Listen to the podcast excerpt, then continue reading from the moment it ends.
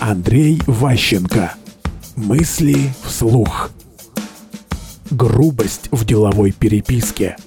Когда вот есть такая массовая переписка, и в переписке кто прям явно групп и поступает некорректно, просто пытаться э, относиться к этому нейтрально, как будто этого нет. Как будто вы ничего не увидели. Потому что, ну, мало ли там собака умерла любимая сегодня, вот тут такая была фигня, вот, ну, все бывает. То есть люди оценят потом вашу такую стойкость. Опускаясь до уровня скандала, вы проигрываете обычно.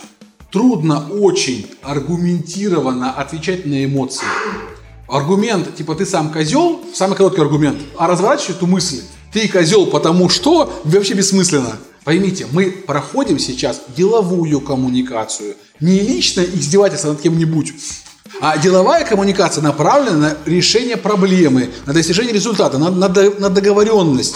Понимаете? Если вы не преследуете в цели коммуникации договориться с кем-то, пишите, что хотите. Если вам все равно, что будет в итоге, пишите любое говно.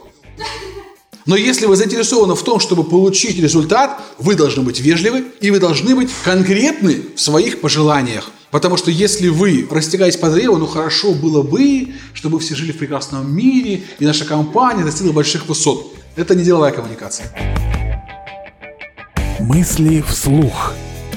Слушайте новые выпуски и ищите аудиокниги Андрея Ващенко на Литресе.